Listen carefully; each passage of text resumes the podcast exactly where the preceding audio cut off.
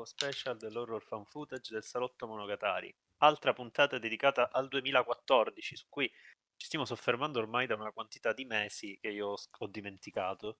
Eh, però Sì, eh, non, ho- evidentemente non ne ho idea neanch'io, sinceramente. Eh, Cioè, dovrei ricchezza- controllare, ma non, non- non lo so. per ricchezza del, del materiale, sia bello che brutto, comunque obiettivamente è un anno molto ricco.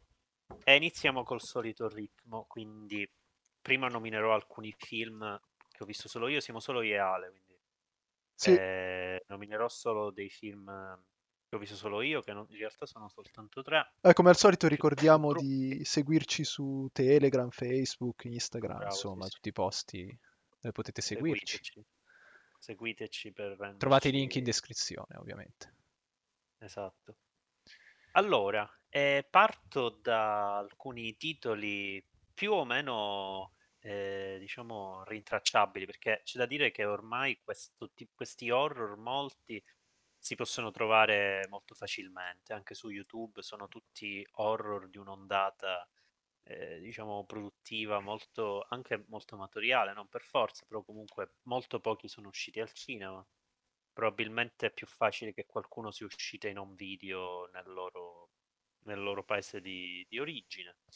Eh, però certamente il primo che nomino io l'ho trovato sulla piattaforma Pov Horror, quindi eh, assolutamente anomala, non so se c'è altrove, si chiama Dark Lives di Carlos Almos Muñoz, Almon Muñoz, è spagnolo ed è un horror abbastanza, cioè è letteralmente ragazzini che si divertono in una notte. Eh, si tratta di quattro ragazzi e la particolarità, nonostante sia decisamente eh, brutto, è che è raccontato a ritroso, cioè noi vediamo tre scene in tre momenti all'indietro, quindi partiamo dal momento in cui praticamente muore l'ultimo protagonista, come un classico dell'horror, e invece si torna indietro alla loro prima eh, caccia alle streghe, perché di fatto di questo si tratta, comunque di, di caccia al paranormale, poi effettivamente di una strega, in un, prima in un asylum abbandonato e poi in una casa. E in realtà vengono stalkerati da questo gruppo mascherato.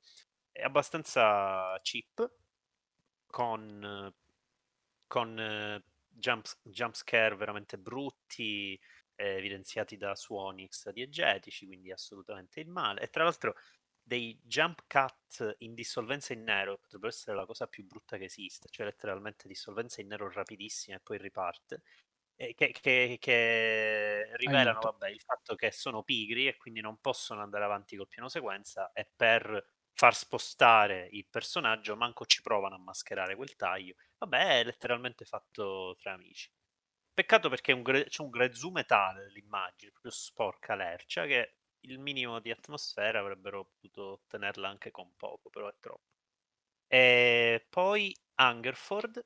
Hungerford è un film che trovate su Netflix ed è di Drew Caston, che tra l'altro ha fatto anche un sequel di questo film, di cui parleremo eventualmente la prossima volta.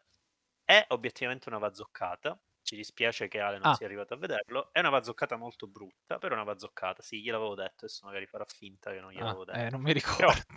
Hungerford è un film, ehm, il modello è Body Snatchers di Don Siegel, però è con effetti speciali abbastanza brutti, in un contesto di, di produzione comunque più grande, certamente più grande di Dark Lives, però veramente brutto. Ah, Locandina Eh, promette molto bene su Letterboxd. Eh, infatti, Veramente eh, sì.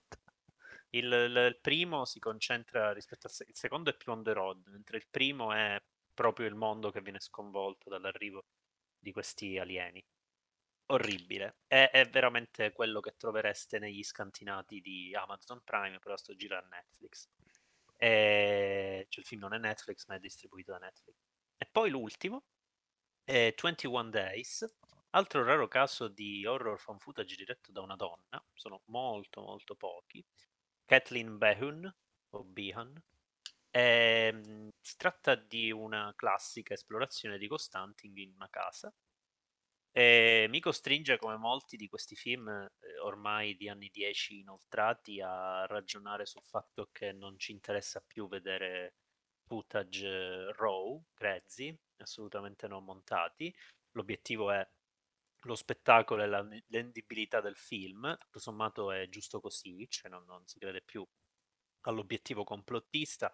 Tra l'altro con eh, gli alternative reality game non c'è più motivo di pensarci, visto che ci siamo spinti molto più in là rispetto alle possibilità di coinvolgimento dello spettatore in senso complottista realistico, cioè la verosimiglianza ha raggiunto livelli molto più avanzati. E quindi 21 Days è un film molto vecchietto che assomiglia a 909 Experiment che abbiamo visto tanto tempo fa, eh, degli, diciamo del, del 2000 tipo, eh, insomma piuttosto vecchio, eh, con tre ragazzi, solita coppia con terzo incomodo, che eh, vanno in una casa e si fanno chiudere dentro, in questa casa in, cui nessuno nella storia è riuscito a stare più di 20 giorni o di 21. Loro ci riescono, però in realtà non ci riescono perché non escono più eh, evidentemente il, eh, non, non, c'è granché claustrofobia, c'è eh, l'uso di camere di sorveglianza a profusione, c'è la tensione interna tra personaggio che vuole andare avanti e personaggio invece più scettico, però nessuno effettivamente per alla fine esce di casa. Ci sono loro che osservano degli eventi paranormali e si rinascondono a vicenda o per non spaventarsi o per non incoraggiare. Insomma, ci sono queste dinamiche, per i fan del genere può anche andare bene. Passerei a, a uno, mh, mhmm, un film che io visto eoni fa, quindi lascerò la parola a Dale, e che è Paranormal Activity The Marked Ones, che è ad opera di Christopher Landon, che sarà il regista poi amato da Cocca di Auguri per la tua morte, Freaky, e che come sempre a me lascio eh, a desiderare. Lascio la parola ad Ale su questo. Allora, sì, eh, questo ce l'ho molto fresco e a differenza di Marco che ai tempi quando l'ha, visto l'ha odiato, eh, io non, non, l'ho odiato così tanto, nel senso non è, non è, un, non è terribile, è meno peggio di, di quello che mi aspettassi e la storia... Eh, tratta di questi due amici che vivono in un uh, quartiere messicano in una cittadina americana che si, io credo di aver intuito sia anche la stessa dove si svolgono gli altri film di, dei Paranormal Activity della serie. Uh, a questo ci arrivo perché poi più avanti nel film tornano dei luoghi de, de, dei film precedenti. Uh, si sono appena uh, diplomati e comprano una telecamera e, e, e iniziano a filmare la loro vita quotidiana durante l'estate e si imbattono in degli eventi un po' strani che avvengono nella, nella, nell'abitazione della vicina di uno dei due e da qui iniziano ad indagare, a sc- ad accorgersi che, si, che, ci sono eventi un po' paranormali, eh, sette religiose e fondamentalmente cioè, il film è questo. Poi eh, la cosa interessante rispetto agli altri Paranormal Activity eh, è che di- si discosta dal, dai Paranormal Activity dal punto di vista formale, nel senso che i Paranormal Activity avevano, ehm, diciamo, come eh, stile quello di documentare eh, eventi paranormali, ripre- usare la telecamera per riprendere degli eventi paranormali e, e quindi utilizzarle come prove per dimostrare l'esistenza di fantasmi, demoni.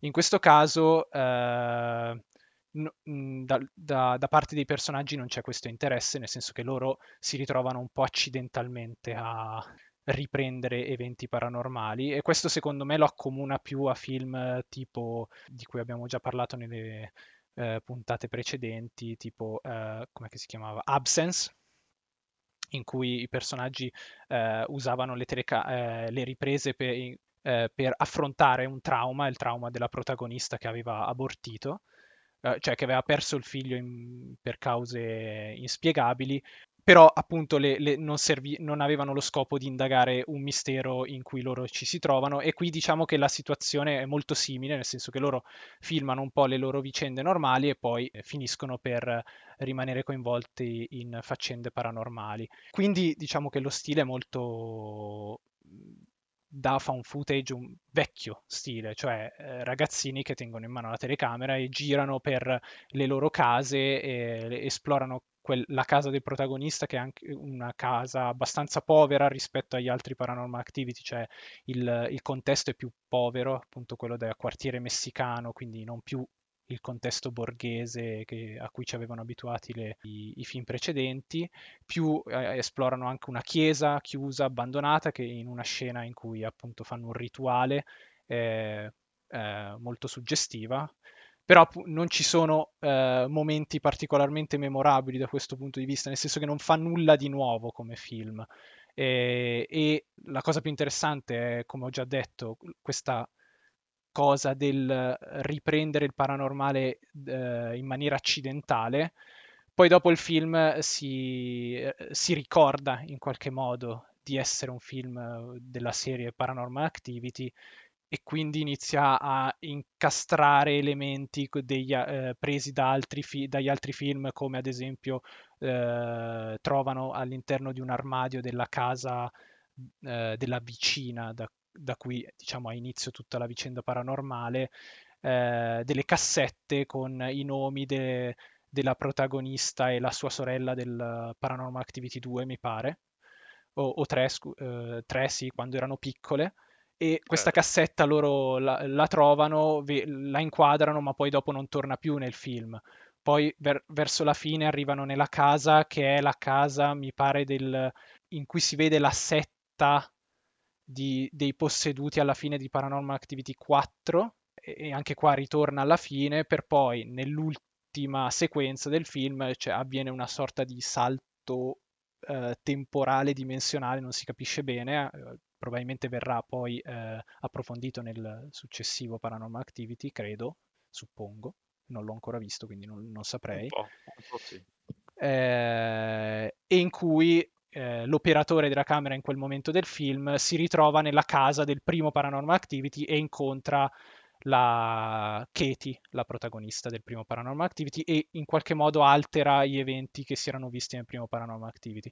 Però queste, mh, mm, tutti questi elementi in realtà si, sono secondo me un po' forzati, nel senso che era un film che secondo me poteva funzionare meglio come film preso a, a sé stante, come fa un footage a sé, come horror che se ne eh, che andava un po' per, per, la sua strada piuttosto che inserirsi all'interno di una serie già avviata. Cioè, di fatto è uno spin-off che ha dei punti di, di, di congiunzione con la serie, ma che rappresentano in realtà il lato, secondo me, debole del film. Ecco. Vabbè, ma nel 2014 se un, esce un horror found footage per andare un minimo sul sicuro devi fare un nome particolare. No, eh, certo, certo, infatti probabilmente è stato così. Sì, Anche per, per trovare i fondi. Per, è successo di recente pure con quello di William Eubank che è uscito su Paramount Channel. Figuriamoci allora. E, e quindi tutto sommato Paranormal Activity insieme a Soul, l'ultimo vero film per cui eh, la saga funzionava, cioè i fan andavano al cinema o almeno ci andavano in quantità minima per garantire a Paranormal Activity di fare almeno un altro film che è uscito al cinema, poi di fatto altri due perché appunto c'è quello di Eubank. Però, ripeto, il quinto sarà molto più legato alla saga. Eh, il quarto probabilmente è stato legato così in maniera posticcia. Questo era il, qu- il quinto però. Sì, cioè, scusa, cioè, è questo, quello sempre considerato un, uno spin-off. Sì, sì, è, è, di fatto uno spin-off, sì. tant'è che non ha la numerazione nel titolo, cioè Paranormal Activity, esatto. The Marked Ones, o Il Segnato, in Italia si chiama solo Il Segnato, mi pare. Tra l'altro, quindi come vedi, in Italia probabilmente hanno fatto delle considerazioni diverse, cioè che non, eh, non è detto che ci fosse, probabilmente sono tutti calcoli di marketing, non è detto che la saga fino al quarto abbia avuto lo stesso successo, anche se io fino al quarto l'ho, eh, l'ho visto al cinema e mi ricordo stava la gremita. E, ehm, tra l'altro il, il quinto, è, allora non è neanche quello il numero effettivamente, si chiama Ghost Dimension mi pare, però eh, il, effettivamente mi ricordo che era che era pubblicizzato come il quinto, quindi era effettivamente, o almeno in Italia, perché credo sia uscito in Italia, per cui Dimensione Fantasma, per cui il, diciamo, la numerazione segue un po' questa linea, anche se questo è il quinto film, a prescindere dal... Sì, sì, questo qua diciamo che come riferimenti secondo me è più simile a film come a, a Chronicle, a certi punti mi ha ricordato Beh. più Chronicle che Paranormal Activity, per, per, anche mm. per gli eventi che, che vengono rappresentati. Afflicted, quello dei... Afflicted non l'ho visto, però sì, ne avevamo parlato, in una, ne avevi parlato sì. tu in una puntata. Allora, passerei a, a, un altro che ci ha deluso profondamente, che è The Taking of Deborah Logan, che è un film di Adam Robitel, che è uno che sicuramente ha diretto i film di Escape Room e che eh, è, ha un nome abbastanza famoso, ha fatto anche il quarto Insidious e non escludo che, adesso sto controllando, no, ok, ha sceneggiato il quinto Paranormal Activity, cioè Ghost Dimension. Ah, ok. Per cui, come dire, ci sono delle cose che tornano. Il film di Deborah Logan è abbastanza deprimente, nel senso è un, ha quel formato di maggiore vendibilità dell'horror fan footage, quindi molto meno grezzo, molto più pulito, parte come racconto documentato della discesa nel, nell'Alzheimer della protagonista, appunto, dell'anziana Deborah Logan, con le sofferenze della figlia. In realtà tutta la prima parte, per essere un documentario, me- un presunto documentario medico, è decisamente facciata, invadente, exploitative. Dopodiché eh, il parte la piega horror, che comunque il film non aveva motivo di nascondere perché esce come film horror, quindi voglio ribadire ancora il fatto che sono film ormai, non sono più file che vengono eh, per sbaglio trovati su internet. È un film, quindi tutti sanno che è un horror, quindi presumibilmente questa cosa viene tenuta conto a prescindere dalla verosimiglianza anche nella prima parte di film è preparatoria per la seconda. C'è una scena iconica che ha, che ha fatto girare le GIF, che ha fatto girare una GIF in tutti i, siti di appassionati, però il film è veramente eh, povero eh, concettualmente, eh, aspira al, appunto a, anche ancora una volta all'idea di spettacolo, dimenticandosi però diciamo, la, totalmente la sua, il suo livello di appartenenza e al, al genere.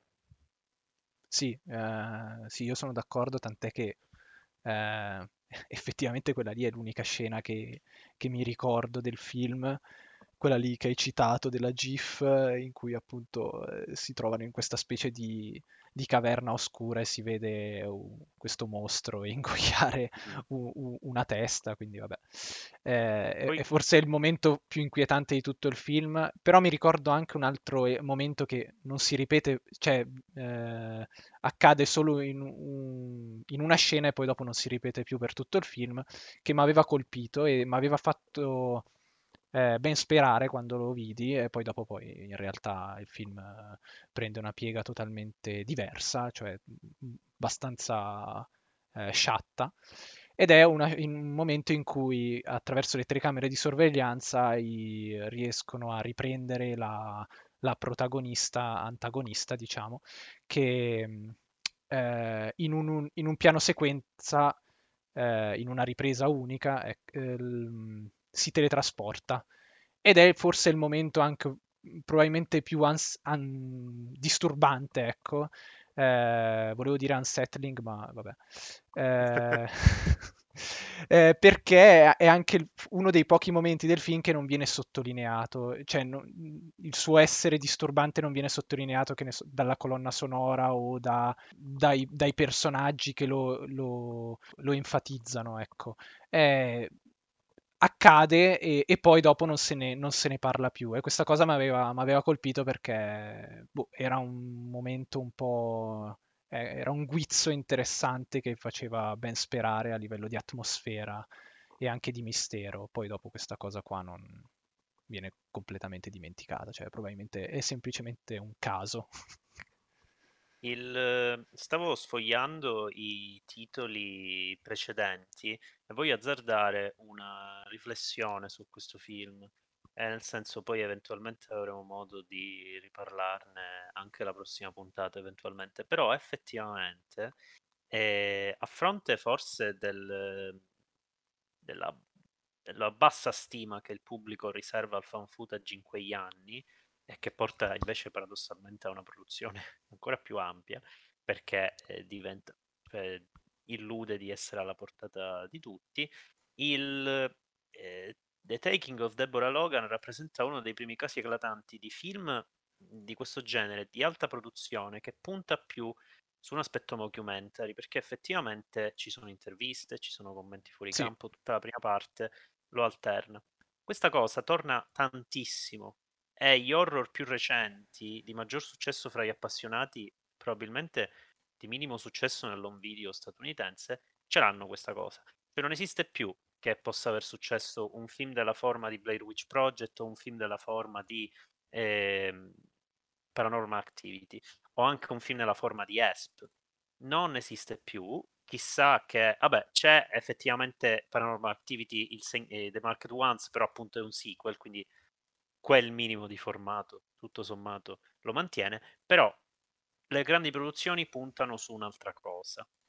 Ed è abbastanza interessante, purtroppo sgradito per noi appassionati del, del raw footage, però effettivamente questa cosa, cioè l'ultimo caso eclatante di non mockumentary era Esabosu Below probabilmente, come, come inedito e non appartenente a una saga, mentre con questo effettivamente parte questo decorso che poi porterà per dire ad altre produzioni un pochino più curate, pulite come la, il, il, caso di Lea Sullivan eh, oppure eh, Murder in the High Desert più recentemente. Vedremo nel 2015, mi pare, esce Savage Land, che sono film che comunque hanno un loro posto nell'home video e che lavorano anche con quel formato. Ok, eh, ha, ha fatto eccezione chiaramente per gli screen sharing, ma quello è un altro dibattito, diciamo, un altro campionato. Parlerei un attimo di Heidi di Daniel Ray, che è un film estremamente cheap, estremamente povero, che però, date queste premesse, poteva andare molto peggio. Che la premessa di un film miserrimo a livello di budget su una bambola indemoniata può solo far sperare male. E invece il film, che credo sia su, sulle piattaforme statunitensi, da noi si può vedere su Pov Horror, però appunto è una piattaforma anche quella statunitense, da noi in chiaro, quindi non ci sono i sottotitoli, però comunque il film si trova. E ehm, nonostante questo rivela qualche qualche mh, pregio nel, nel montaggio. Non è un film memorabile, ma ci sono almeno due situazioni che si ricordano di montaggio alternato oppure di montaggio scena orrorifica finale. E poi chiaramente fa una cosa che a noi piace sempre tanto, e cioè il livello di intervento del, del paranormale è a livello di eh, natura della ripresa, natura del montaggio, natura del film che è una cosa che Creep può aver eh, portato a conseguenze splendide nell'ambito dello Stalker Movie, che Reel, sempre nell'ambito dello Stalker Movie, l'anno prossimo porterà a conseguenze ancora più apocalittiche, però effettivamente rispetto alla potenzialità di un fantasma di intervenire sulle immagini, questo è un po' meno frequente. Succede altre volte, qui è proprio un elemento narrativo esplicito. E certamente il fatto che sia esplicito non lo rende per forza più affascinante e nemmeno più importante, perché può essere anche una cosa sottile. Possiamo anche vederlo in Marble Hornets, pur essendo un contesto diverso che è quello del web. Però questa cosa qui c'è e, diciamo, quello che deve fare lo fa e gliene si può dare atto. Sì, io in realtà lo ricordo anche abbastanza, cioè abbastanza coinvolgente. L'unica, forse il difetto più grosso di questo film è, è forse il suo essere un po' troppo lungo e un po' ridondante a un certo punto nel, nel, negli eventi paranormali che si vanno a, a, a verificare. Ecco. Però a parte questo era, cioè, nel senso, dati, date le premesse, poteva veramente essere una cosa inguardabile, invece no, si lascia guardare, non è, non è male, non è terribile. Certo, ribadiamo un invito ad essere già un minimo inseriti nel, nel genere, perché film Sì, in cui noi certo. troviamo la decenza deriva dal fatto che ne vediamo tanti e sono molti molto brutti, quindi eh, Esatto, diciamo, sì. visto, visto fra un Tarkovsky e l'altro, certamente questo film non può sembrare bello, o non può sembrare No, beh, certo, va, va contestualizzato all'interno Esatto, del genere, chiaramente, e è una è- cosa che e di, di certo non è un capolavoro, è comunque rispetto a molte, molta spazzatura che ci sorbiamo, questo non è, è- esatto. non, non è terribile, ecco, non è spazzatura. Allora, parlerei di una doppietta di film eh, orientali che noi, come forse già abbiamo fatto capire, siamo molto incuriositi dall'horror fan footage orientale e sono molto interessanti per motivi molto diversi. Innanzitutto, Ghost Storyteller di Hajime Ohata, che è, eh, che è molto curioso perché eh, io e Ale siamo reduci dalla visione della saga di Kawasuji di Shiraishi, di cui speriamo di parlare nella prossima puntata perché gli ultimi episodi, o almeno il penultimo sicuramente del 2014, il sesto, il settimo non mi ricordo, però comunque eh, già ne abbiamo parlato una volta, dei primi dovremmo riparlarne, e Shiraishi è il nostro preferito, effettivamente Ghost Storyteller non è altro che un, uh, un, remake del quarto film girato con un concept del quinto film di quella saga. Quindi eh, visto con enorme, eh, enormemente depotenziato da un punto di vista di idee visive di estetica, o anche di ironia, perché è un film molto molto serio e invece Shiraishi lo sa che raccontando certe cose essere seri è un pochino più Oddio, non, non, potrei dire più facile, eh, comunque è più, eh, è più, prevedibile, perché si tratta di urban legend, eh, si tratta di eh, con, con concept molto metanarrativi, in questo caso si tratta proprio di, un, di alcune delle solite idol che vanno nella scuola abbandonata per esplorare, in stile anche di POV, di Norio Tsuruta, di cui abbiamo parlato anche di Shirome. tempo fa è Shirome evidentemente, e... ma anche appunto Kowasugi 4 non ci sono le idol, però comunque ci sono le ragazze, le ragazzine, e così come altri esemplari, il... um...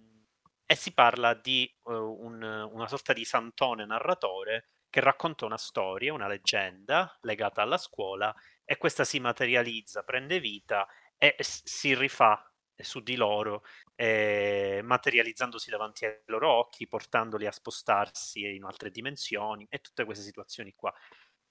E il punto vero è che eh, probabilmente a fronte di queste cose che sono concettualmente anche molto eh, diciamo rilevanti e che i giapponesi invece sono sempre così bravi a far sembrare naturali e, e in questo film effettivamente succede certamente il tono è un po' troppo serio rispetto invece a quello che riesce a fare Shiraishi, che non solo è demenziale, ma è, è, ma è appunto è, cioè è talmente demenziale da portarti a provare incertezze per tante cose e quindi è proprio un equilibrio, l'equilibrio di un gran regista. Questo invece è un film abbastanza anonimo, senza troppe sorprese, e che vabbè ci ha colpito perché è esattamente la stessa location del quarto film di Kovasucci, esattamente identica. Sì, sì, tutta blurrata però sì, è la, st- è esatto. la stessa scuola. Cioè a un certo è punto nel... Esatto, sì, nel, nella sfocatura siamo riusciti a riconoscere la scuola perché vabbè ci aveva spaventato tanto nel, nel film di Shiraishi, è indimenticabile. Esatto. E sì, io non ho molto da aggiungere rispetto a quello che hai già detto tu, nel senso che è un okay. film abbastanza cioè abbastanza anonimo, abbastanza piatto, nel senso che le premesse sono interessanti, ci sono un sacco di eh, spunti eh, o di influenze prese da altri film, in particolare li abbiamo già, già, già citati, da Shirome, da Pov, da, dal, dal Kowasuji 4 e anche dal 5, con la questione che il, lo, lo, storyteller, il narratore, eh, dà vita di fatto alla, alla, alla storia del, dell'orrore, cioè la storia dell'orrore dalle sue parole prende vita, solo che questa cosa è, è talmente, cioè interessa talmente tanto al, al regista che viene reiterata più e più volte fino a diventare ridondante, noiosa e, e, e a ripetere sempre le stesse situazioni. Anche il viaggio nel tempo, eh, nelle dimensioni, eh, ti crea un po' di sense of wonder all'inizio, la prima volta, la seconda ancora ancora, poi la terza, la quarta, la quinta volta che lo ripete dici ok, però basta, cioè nel senso ho capito dove vuoi andare a parare e invece lui continua a, a ri- ritornare sulle stesse idee, sulle stesse trovate che di- diventa- da terrificanti diventano semplicemente noiose. Mm-hmm. Il, l'altro titolo giapponese è Mount Nabi di Seiji Chiba, eh, che si distingue per l'estrema violenza assoluta di tutto il film, anche solo come è girato, ma anche sul fronte gore, pur essendo comunque eh, non certo Tom Savini. E il, eh, il film ha la solita crew nei boschi, è una creatura al solito che, che, alla fine si vede pure ed è molto carina ed è un, una sorta di, di alieno. E, diciamo è un tipo di violenza eccessiva che in Giappone si è vista tanto e che è una declinazione molto povera dei ritmi cyberpunk e che ha di interessante solo il confronto con quello che sarebbe successo con un concept del genere in Occidente, in cui avremmo visto situazioni molto più legate alle dinamiche maschio-femmina, all'occhio maschile e, al, e, alle tensioni che ne conseguivano, mentre qui c'è una sorta di eh, è una sorta di rape and revenge, ma il, il più perverso di tutti è l'alieno, eh, sì. che infatti vuole usare una, una delle protagoniste come, come contenitore del suo seme, per dirla in maniera inquietante. E, e niente, quindi eh, buh, sì, divertente, ma passi.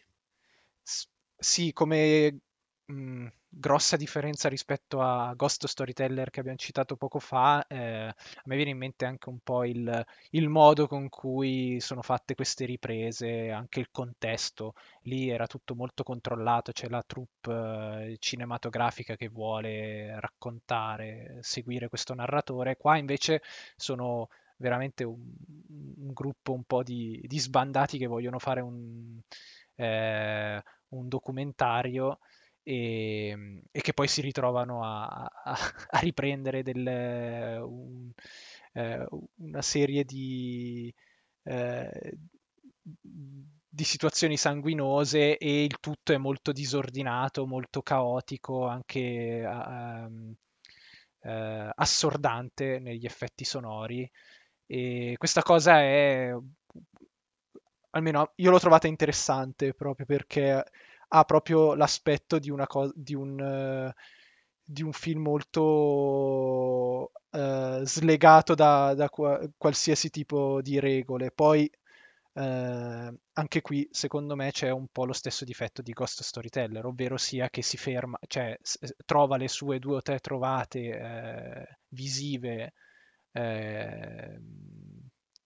diciamo, forti, grafiche, eh, violente e le ripete più e più volte eh, depotenziandole secondo me. Quindi, e purtroppo eh... qua anche a livello di meccanismo della scena proprio, quindi non c'è grande varietà.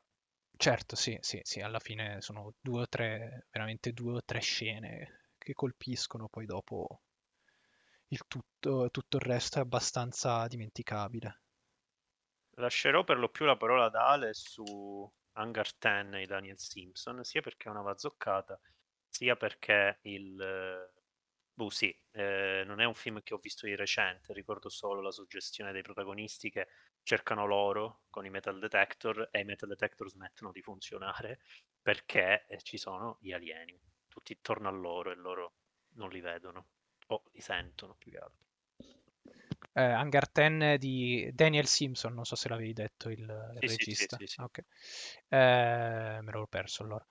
Eh, sì, è, è, una vazzoccata perché ci sono gli alieni, cioè definiamo anche questa cosa che forse i nostri ascoltatori non lo sanno.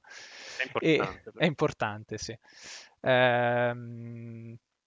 Ehm, ma allora, eh, secondo me questo qua è un altro di quei film che un pochino si inserisce in, uh, in, quel, di- in quel, discorso che stavo facendo sempre con Paranormal Activity The Marked Ones e che, che ho un po' iniziato a, a, a rilevare in, uh, con Absence, cioè delle, del found footage che, eh, di personaggi che si ritrovano a riprendere fatti inspiegabili e senza però eh, avere eh, da parte loro l'in- l'intenzione di filmarli. Qui loro iniziano a... loro non sono dei personaggi che vanno alla ricerca degli UFO come magari può capitare in altri, in altri film sempre di, di questo...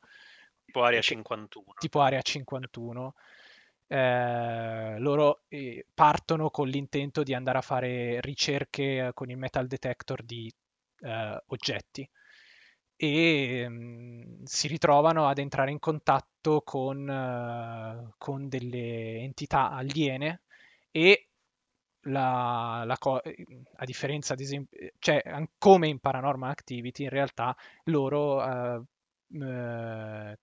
vanno avanti con l'investigazione, cioè una volta che si rendono conto che stanno accadendo delle cose, in questo caso loro vedono delle luci nel cielo e eh, riescono a riprenderle e decidono di proseguire nella loro eh, investigazione, anche se poi a un certo punto quando si accorgono che forse la situazione si sta facendo troppo pericolosa eh, e quindi decidono di tornare sui loro passi e, eh, e andarsene, eh, scoprono che eh, non è così semplice andarsene dal posto dove si trovano e, eh, e iniziano un po' a rimanere intrappolati in que- prima in questa foresta e poi si ritrovano in una sorta di area 51 eh, in cui s- trovano astronavi e eh, luoghi dove vengono fatti esperimenti. E il tutto ehm, eh, all'interno del film e comunque ci sono le, ehm, dina- le solite dinamiche tra i personaggi, cioè quelle che citiamo molto spesso di deterioramento delle relazioni tra i eh, eh, tre protagonisti, perché anche qua sono una coppia più un uh, terzo che fa da operatore e che ha diciamo dei trascorsi con la, la fidanzata di lui e quindi si vengono a creare un po' di situazioni uh, di, di, tensione tra loro che poi dopo uh, in realtà potrebbero sfociare, ma gli eventi eh, eh, paranormali, diciamo, in qualche modo eh, li, li, bloccano sul nascere eh, perché appunto succedono cose anche più, più gravi del semplice deteriorarsi lo, della loro relazione. E, ma a livello formale non, eh, la cosa forse più interessante del film è sono gli effetti, gli effetti speciali a un certo punto, nel senso che uh, ci sono le, al, al, cioè il, il, film non, non, nasconde le astronavi, non nasconde... gli alieni non si vedono, ma si vedono queste astronavi che sono effettivamente cioè, ben realizzate.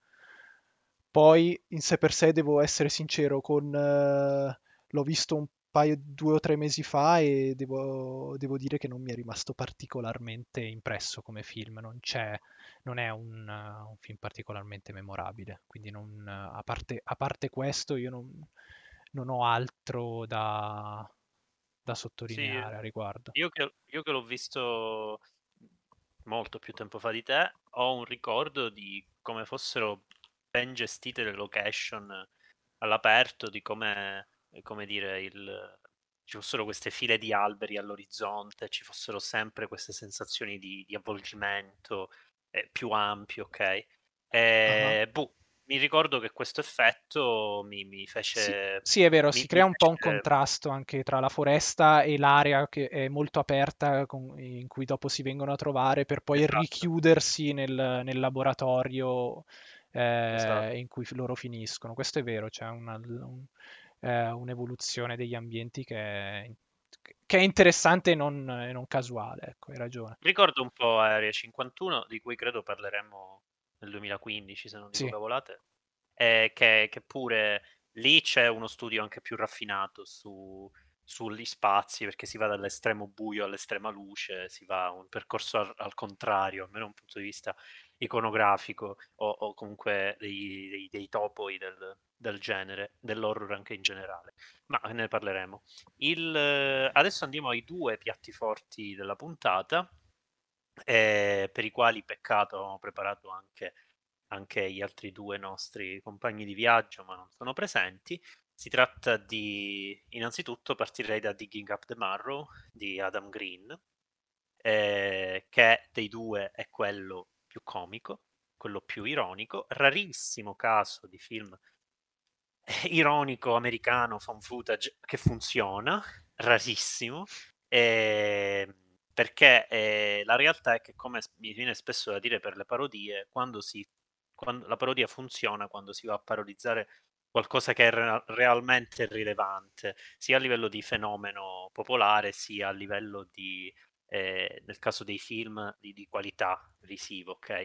E il caso di King the Marrow si tratta di una paradossale parodia della troma, cosa che è veramente paradossale. Si vede anche uno dei, adesso non mi viene il nome, uno dei grandi, Lloyd Kaufman mi pare, uno dei grandi della, della troma. E il film parte come documentario su quel mondo, in realtà poi si fa la conoscenza del mitico Ray Wise, Leland Palmer di Twin Peaks, eh, che è invita il, protagon- il regista, che è Adam Green, che è anche personaggio e comunque interpreta se stesso, a, eh, a seguirlo in una sua teoria cospirativa rispetto all'esistenza di un mondo sotterraneo di mostri. E si dà il caso che siano esattamente i mostri in stile trauma. E non si vedono troppo, si vedono, anche perché sarebbe stato insensato, però è bello l'equilibrio che il film ha fra eh, un'idea trauma di messa in scena è l'idea del eh, invece del fan footage in sé per sé, le location, eh, il, la cospirazione. Ci sono, c'è una bella traduzione in questo senso. E mi ricordo un pochino un altro esperimento felicemente riuscito, direi, della categoria documentary, che era quel Sandman sì. abbiamo, di cui abbiamo parlato tanto tempo fa, che assomigliano molto. Eh, probabilmente Sandman è un po' più inquietante perché è più serio, anche se lì prende in esame dei soggettoni dell'ultra underground contemporaneo ancora più eh, agitati di quelli della troma che ormai abbiamo quasi eh, istituzionalizzato, però effettivamente il concetto è lo stesso e funzionano entrambi bene, questo è, io lo trovai estremamente divertente. Eh, Leland Palmer, eh, impazzito complottista in un fan footage, credo sia per, per, qualunque appassionato di cinema credo sia un sogno che diventa realtà. Poi non sì. so.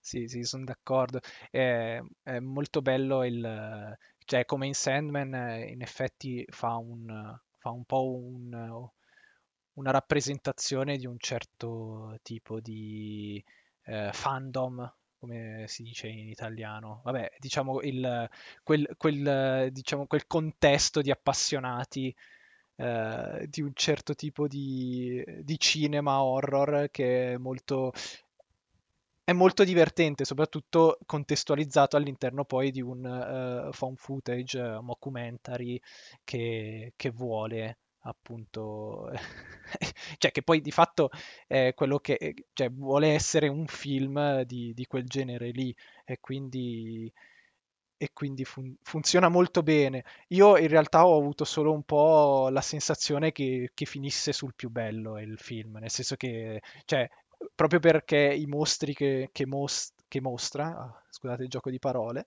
eh, sono, sono, sono, belli sia come design sia come poi per come vengono presentati, perché comunque il film ha un, un lungo build up su questa, su, sull'esistenza dei, dei, dei, mostri, perché sono tante le scene in cui loro si trovano ad, uh, ad appostarsi in attesa, cioè come, come, se fossero dei documentaristi in attesa del, dell'animale rarissimo qua loro si appostano a cercare sti mostri e poi quando li trovano vanno in sala di montaggio perché non, non ci credono nemmeno loro di averli effettivamente visti e, e, e, i montatori, i produttori li prendono in giro dicendo eh, cioè criticandoli dicendo vabbè ma è tutta una roba messa in scena state, state giocando con noi e quindi aspetta anche se mi ricordo bene che sia lo stesso eh, Ray Wise a manomettere le cose, lo vedono entrare nell'inquadratura, che appostano sì, all'ingresso sì, sì. di questo mondo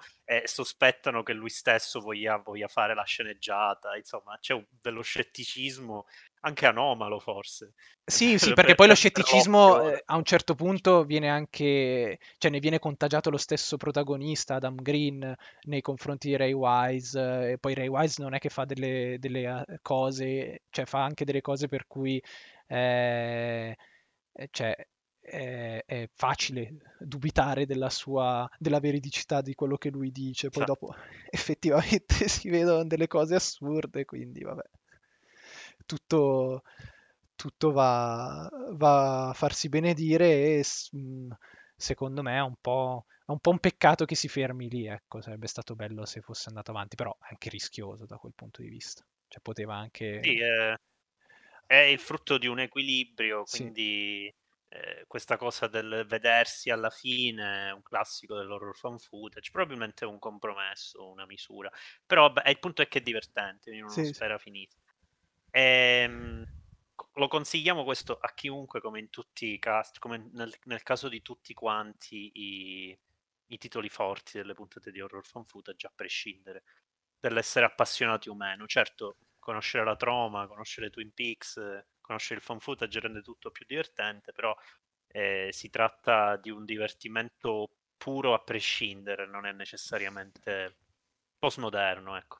E per per rifarci a vecchie narrazioni del salotto.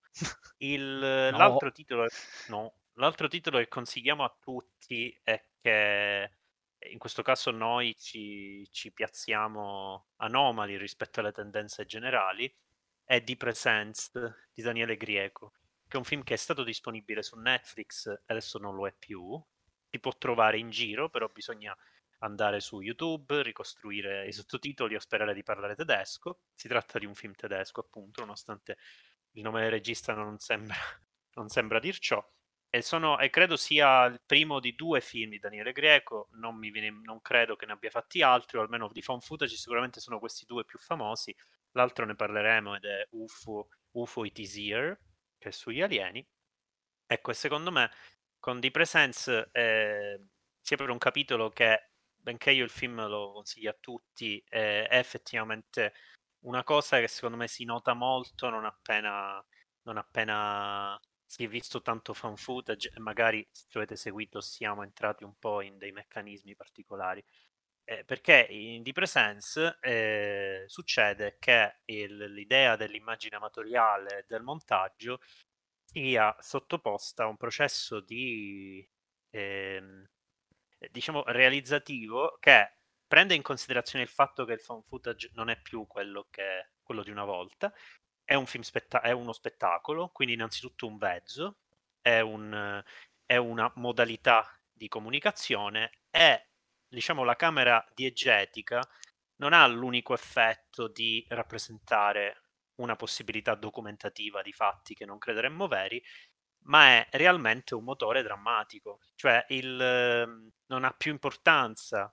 Cioè a quel punto si, si, arriva a un livello, diciamo, secondo me, di astrazione estetica nel genere che è possibile solo in questi casi. Ora, il, ci sono casi alieni precedenti che cercano di fare cose del genere, anche se sono ancora legati a, quei, a, quel peso lì. E quindi mi viene da fare un paragone con un film che non mi ricordo se abbiamo citato, credo di no, perché l'abbiamo visto dopo, e che è Haunted Poland del 2010, che è un film in cui semplicemente, similmente a Paranormal Effect, che è un altro film di cui non mi ricordo se abbiamo parlato, si tratta sempre di coppie eh, che vanno in posti stranieri, o almeno uno dei due è del luogo e l'altro lo va a visitare, e nel caso però soprattutto di Haunted Poland ci sono delle immagini assolutamente casuali, vediamo a un, a un ritmo veramente strano, e eh, il, in quel caso eh, ci sono dei tagli subliminali che lasciano intendere che c'è qualcosa che non ci viene fatto mostrare che diciamo però ancora si lega a un'idea del fan footage come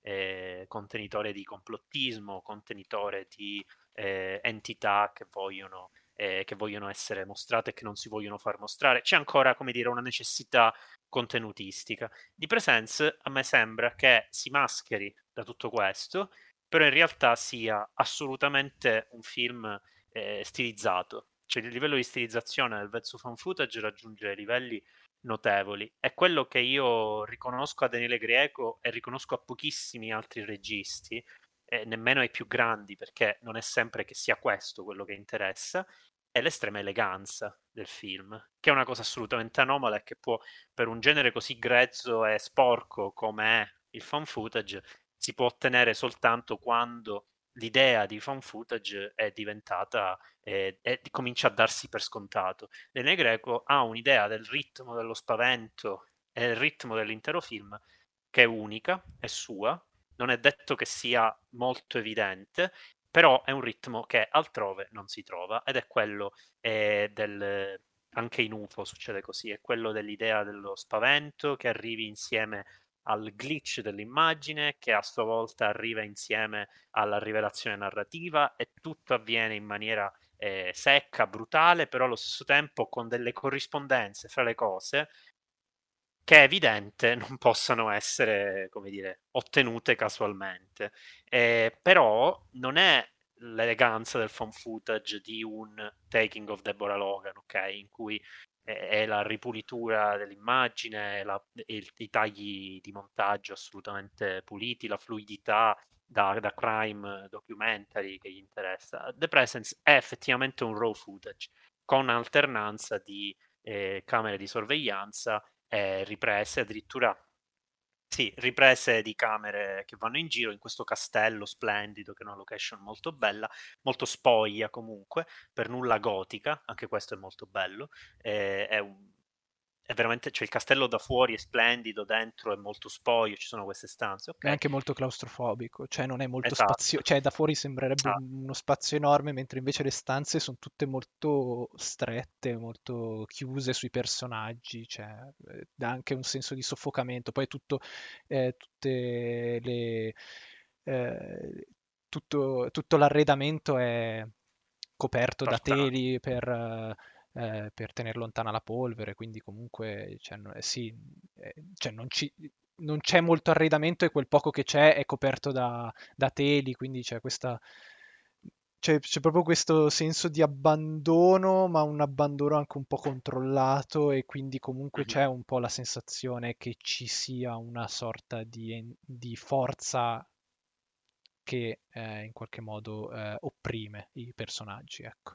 Però appunto è una forza scenografica, sì. è una forza che punta su queste cose, che punta sul fatto che l'interferenza arrivi in un certo momento, sia in se stessa un jump scare, a prescindere da quello che succede, cosa che non è scontata, cioè forse succede in Marble Hornets, però qui da, dal nulla il jump scare è semplicemente l'immagine che, che sobbalza di per sé, che, che, ha un meccanismo, e c'è quel momento di fronte al PC che è da, da incubo, eh, con la camera che avanza, eh, col finto zoom digitale, che, che, che, è uno zoom digitale ma finge di essere un'interferenza, è il protagonista che guarda in camera. E chiaramente eh, il, tutti quanti i stereotipi del genere li troverete, troverete le tensioni fra i tre personaggi, al solito due maschi e una femmina, come, come sempre, e troverete il più entusiastico di scoprire il paranormale, troverete quello meno entusiastico, tutto quanto. Il punto è proprio eh, la forma, la forma che Daniele Greco riesce a dare a questo film e che, stando bene attenti, è veramente, è veramente elegante ed elegante nel, nella sporcizia. Ecco. Sì, sì, sì, sì, sono d'accordo. E, ehm, e no, e a me aveva colpito una, una, cosa di questo film, sempre relativo anche al montaggio, è che molto spesso è il film eh, catapulta in delle situazioni senza alcun tipo di eh, preparazione, nel senso che molto spesso c'è un, un, un preparare il, lo spettatore al ok, dobbiamo entrare nella stanza X, quindi bisogna avvicinarsi alla stanza, aprire la porta, eccetera. Qua loro mol- cioè, molto spesso da uno stacco alla, uh, tra una scena e l'altra ci si ritrova proprio quasi in media stress già dentro nella scena, cioè con il, prota- il personaggio che tiene la telecamera che sta correndo su delle scale e non hai cioè non è immediato il, il riconoscimento di quelle scale, cioè non è immediato il, non è immediato che lo spettatore le riconosca, riconosca il luogo dove si trovano i personaggi, riconosca anche il, il contesto, cos'è che stanno cercando, cosa stanno facendo. Questo magari viene, diventa chiaro un po' più avanti nella scena e, e questa cosa in realtà crea anche un, un senso di... Um, eh, imprevedibilità nel film, perché comunque alla fine si muove all'interno di eh, schemi che sono quelli uh, che chi, chi, vede questi film qua ormai eh, li, ha, li, ha, fatti propri. Il, il, il, problema è che li riesce a mescolare tra di loro in maniera talmente imprevedibile che non si è mai effettivamente preparati a, a quello che sta per succedere. I jumpscare non sono per nulla ovvi e sono, sono tanti, cioè, quindi a un certo punto è veramente una roba che, che, che ti mette veramente un... angoscia, a disagio. a disagio, sì sì. Sì, mi, mi hai fatto venire in mente questa cosa che è, eh, che è molto vera rispetto, rispetto anche a quello che dicevo, e cioè del, dell'immagine, del, del montaggio, eh, come dire, eh, che punta più al, all'effetto che non al senso, anche se mi viene da dire, probabilmente l'assenza di un build up, ecco, e questa cosa fa fare al mio discorso il giro lungo e riporta il genere alla sua purezza più assoluta, è molto più plausibile. Sì, eh, sì, sì, assolutamente. Il personaggio attiva la camera appena capisce che la situazione è interessante da mostrare, piuttosto che attivarla a prescindere e costruire il build up. E questo è veramente bello, che sia però inserito in un film, nelle tempistiche di un film, e che sia ottenuto con questo effetto, secondo me è il risultato di un livello di, di, di malizia, di, di, conoscenza del genere che ha, si è svuotato ormai del suo potenziale più contenutistico, è diventato un discorso di forma. E, ehm, e appunto eh, è molto bello perché questo crea connessioni tra le parti di film che sono molto di più quelle del film di finzione dell'autore che vuole creare dei rimandi stilistici senza che siano diegetici, come spesso il phone footage richiede. Invece no, qui ci può essere un discorso estetico, autoriale, all'infuori di quello, pur comunque agendo nel genere. E credo che questo tipo di contraddizione abbastanza allucinante, che di per sé è horror, eh, questo tipo di suggestione apre a una quantità infinita di riflessioni che d'ora in poi mi ritroverò a fare. Io penso che questo film l'ho citato più volte perché credo sia appunto eh, uno dei punti non ritorno del fan footage, perché da ora in poi eh, non solo il, il poltergeist potrà eventualmente intervenire nel modo in cui il film è costruito, perché similmente a uno stalker movie eh, il, il, film stesso deve essere un'operazione di exploitation di una creatura malefica nei confronti delle povere vittime del caso, ma addirittura il fantasma eventualmente tiene all'eleganza di questo film, cioè tiene che sia un film, tiene che sia un fan footage. E l'ambizione, vedremo, massima, e che cito già ora, però, come dire, eh, ne riparleremo, perché comunque è un concetto molto astratto che io quando mi ritrovo a spiegare eh, non, non, è sempre che riesco a spiegarmi, ecco, il, cioè a spiegare agli altri, è che il... Eh,